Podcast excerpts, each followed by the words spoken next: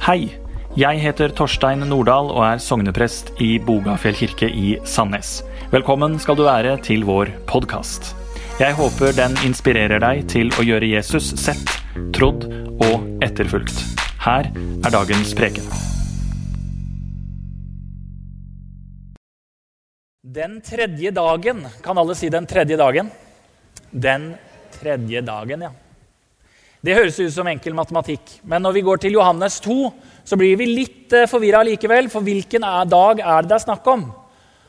Og For å gjøre det enkelt så er det altså den femte dagen i Jesu virksomhet, men det er den tredje dagen i måneden. Og denne måneden er måneden Nisan. Og det sier jo ikke oss noen ting. Men hvis jeg sier mars-april, så kan vi liksom si ok. Ja, så dette her, det er den første vårmåneden. Det er vår. Og nå er det høst hos oss, da.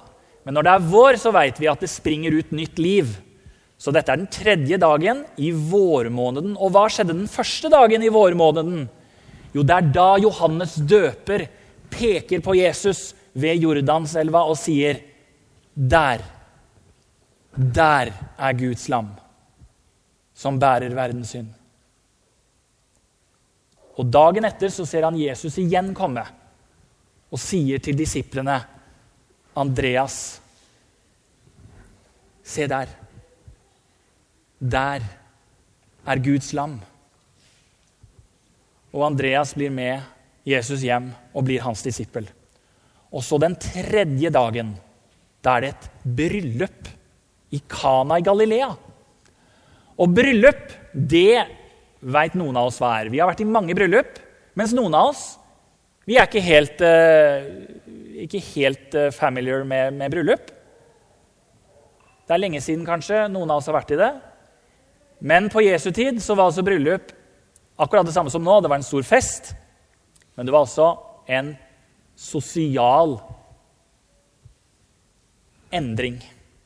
Fra den dagen så flyttet mann og kone sammen, og de fyllbyrdet ekteskapet fra og med den dagen. Så det var både en sosial fest, og det var også et, et symbol på endring. Det var en dag for endring. Og så står det videre Jesu mor var der. Også disiplene og Jesus var innbytt. Da vinen tok slutt, sa Jesu mor til ham, 'De har ikke mer vin.' Og da kan vi jo spørre oss sjøl ja, hadde du venta noe mer når Jesus kommer dragende med tolv menn? Det er klart at da, da går det fort på vinen, gjør det ikke det? Det er klart at uh, Vi får ikke vite hvorfor de går tom for vin. Og vi får heller ikke vite navnet på Jesu mor. Men Johannes han er en av de evangelistene som lar alt fokuseres på Jesus. Altså Han bryr seg ikke om å fortelle om hva Jesu mor het en gang.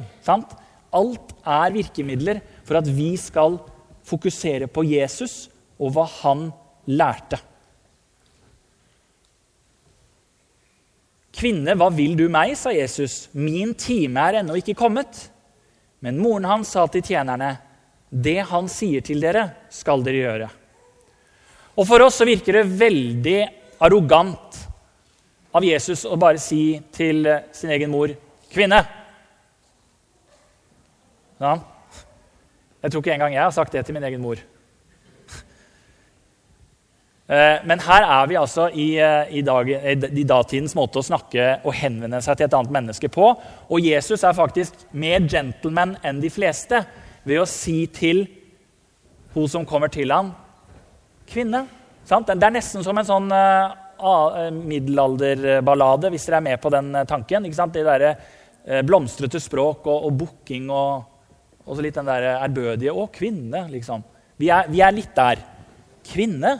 sier Jesus og henvender seg til Maria, sin egen mor. Og så er grunntekstens oversettelse den er sånn Min og din bekymring er ikke den samme. Ja, og det er jo en fin måte å forstå dette på. Hva vil du meg? har vi oversatt det med. Men Jesus sier, 'Hold an et sekund.' Du som nå kommer, og, og kommer til meg i denne festen. Du har en bekymring. Den har ikke jeg. Hva vil du meg med din bekymring? Hva vil du meg med den? Og så sier Jesus noe som er veldig lada teologisk. Min time er ennå ikke kommet. For et annet sted i Johannes-evangeliet så får vi vite det at Jesus sier Jeg gjør ikke noe selv uten far som vil det. Så Jesus han finner ikke på et, et, noe der og noe der. Det Jesus gjør, det gjør han fordi hans himmelske far har gjort det først. Eller hans himmelske far byr han å gjøre det. Et eksempel på det første Når Jesus gjør eh, matunderet, to små fisk og fem små brød, så gjør han det fordi far i himmelen har gjort det før han. Og hva betyr det? Jo, det betyr jo at han som skaper korn, han som skaper hvete, han som gjør at det er mulig å få mel, at med et lite korn så kommer det mange brød, da kan Jesus ikke bare doble, men flerdoble ett brød. Det er på en måte en forstørrelse av den syklusen som skaperen allerede har satt i gang. Mens her er det annerledes. Ja, de er tom for vin. Og Jesus, ja, men min time er ennå ikke kommet. Er det nå det er tid for å tre fram som Messias, eller som menneskesønnen, som var det Jesus kalte seg sjøl? Men Maria hun sier til tjenerne det han sier til dere, skal dere gjøre. Og Her syns jeg det er veldig interessant, fordi den passasjen der, det er blitt sagt før i Bibelen, nemlig av israelsfolket. Når Moses kommer med loven fra Sinai-fjellet i Gamle testamentet, så reagerer folket med å si det Herren har talt oss, det vil vi gjøre. Og nå er det Jesu mor som går til tjenerne på kjøkkenet og sier det han sier til dere, det skal dere gjøre. Vi aner altså en utrolig god måte å framlegge dette på, som at Jesus, han er ordet. Han er loven i person. Det sto seks vannkar av stein der, slike som brukes i jødenes renselsesskikker. Hvert av dem rommet to eller tre anker. Fyll karene med vann, sa Jesus til tjenerne. De fylte dem til randen. Øs nå opp og bær det til kjøkkenmesteren, sa han. Det gjorde de.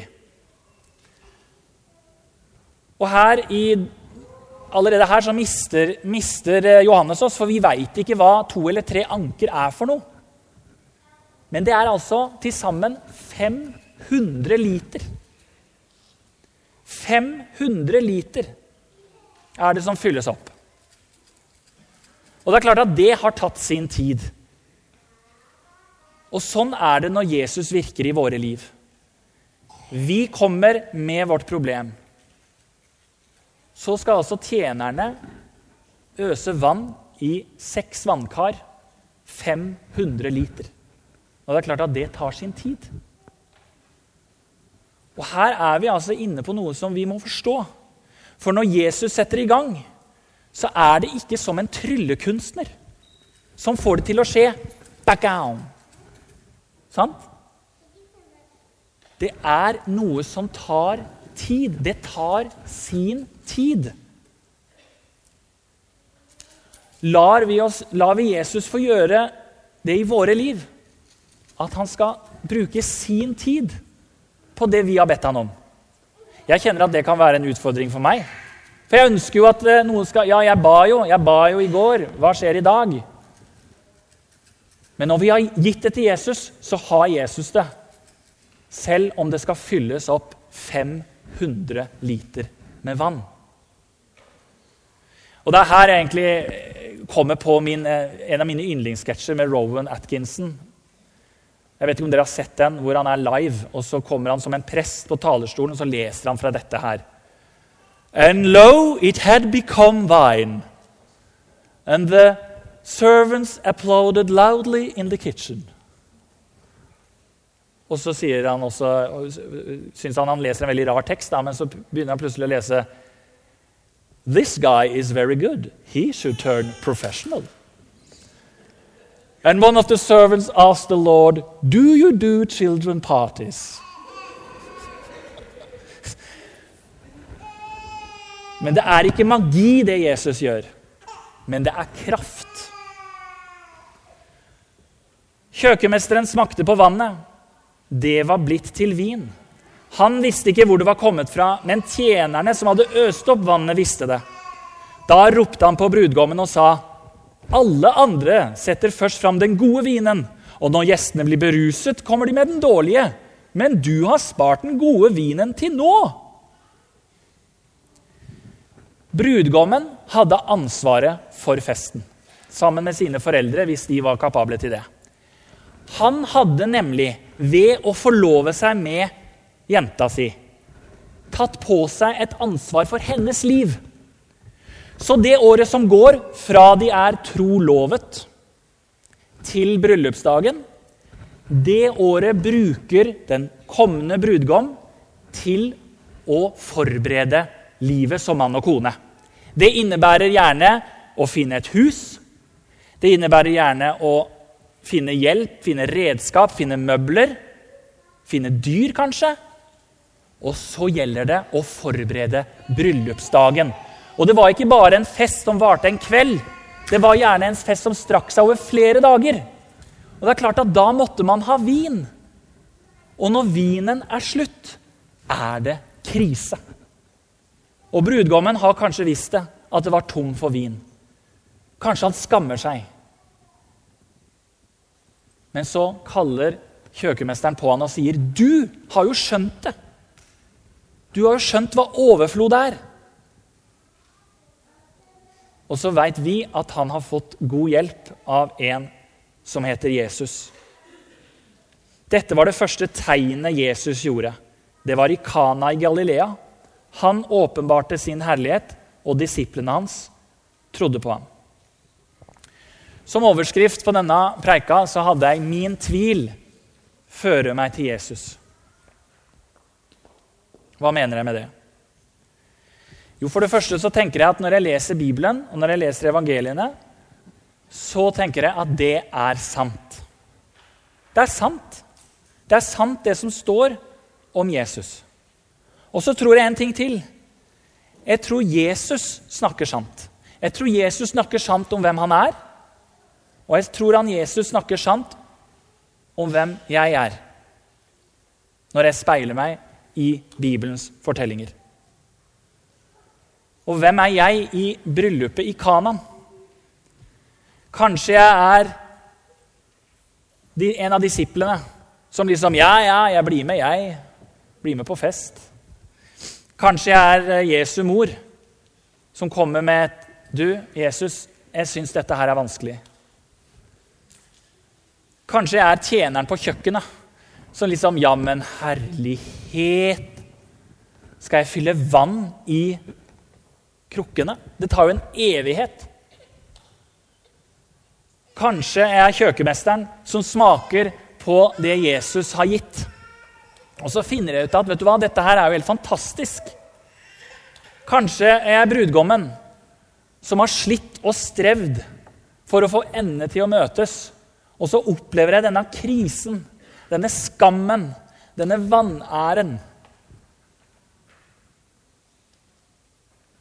Og så går jeg til Jesus med den. For hva er alternativet? Jeg tror at det som står i evangeliet om Jesus, er sant. Jeg tror det Jesus sier om seg sjøl, er sant.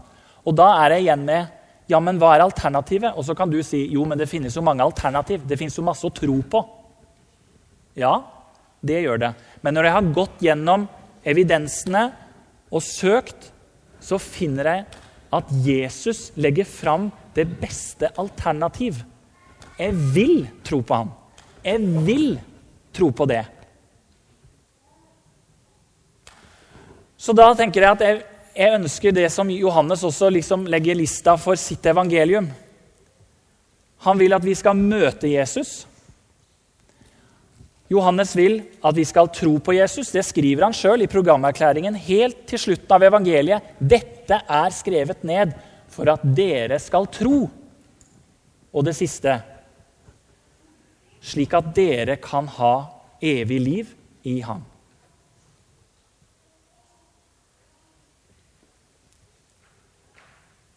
Jesus han er levende, og han er til stede. Det er det bryllupet i Kana viser. Der det er fest, der det er glede, der mennesker samles, der er Jesus med sine venner. Så viser bryllupet i Kana oss en annen ting. Det er at Jesus innleder noe nytt. Han kommer med noe nytt. Vann til vin. Jødiske renselsesskikker de erstattes med disiplenes tro. Og vann til vin dere, i Israel, også på Jesu tid, det å finne rent vann, det å ha en brønn Vi bare drar på krana og få vann rett inn i huset. Men det å ha rent vann, det er et under der det er mulig i verden i dag. Flere må gå mange kilometer fram og tilbake for å finne vann til seg og sin familie. Her blir vann til vin. I vår menneskelige natur så kan vi tenke at vann det er det beste vi kan ha. Mennesket lever bare noen dager uten vann. Men Jesus gjør vann til vin. Han gjør det nødvendige til noe helt overveldende. Og så peker også bryllupet i Kanan fram når Jesus sier 'Dette er mitt blod'. Dette er den nye pakts blod den utøses for alle dere til syndenes forlatelse. Jesus til stede på festen og viser oss hva er det andre trenger av deg i en gitt situasjon. Er du tilgjengelig? Er du lydhør? Hvem er du i bryllupet i Kanan?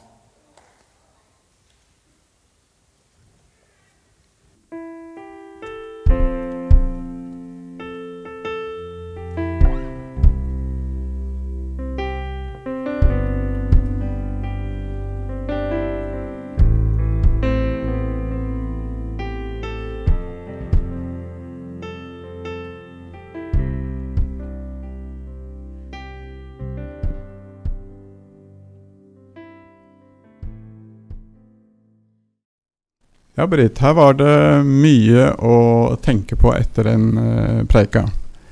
Eh, det hadde vært spennende å snakke med noen om det. Kan man det? Ja, selvfølgelig. Det går jo an å snakke med noen i, på kirkekaffen, f.eks. Eh, men eh, det går òg an å benytte seg av det nye tilbudet i menigheten. Ja, det er noe nytt. Eh, kan du si litt mer om hva vi har tenkt rundt det? Ja. Eh, vi har tenkt at vi skal ha en samtale-medvandrerrolle, eh, kanskje, i menigheten.